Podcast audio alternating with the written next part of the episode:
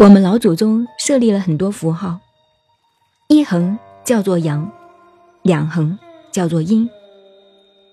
但是它在一个卦，卦本身是指事情，这个卦老祖宗用符号来代表它，比较好的阐明它的意思。三个爻就成为一个卦，爻本身主的是时机，什么时候我们要学在什么时机如何下手。什么时机如何做？第一个爻呢，我们叫初爻；二爻、三爻，三个爻就成为一个卦。易经上面讲六，代表阴；易经上面讲九，代表的是阳。一三五是阳位，二四六呢是阴位。二六的意思就是说，第二个爻是阴，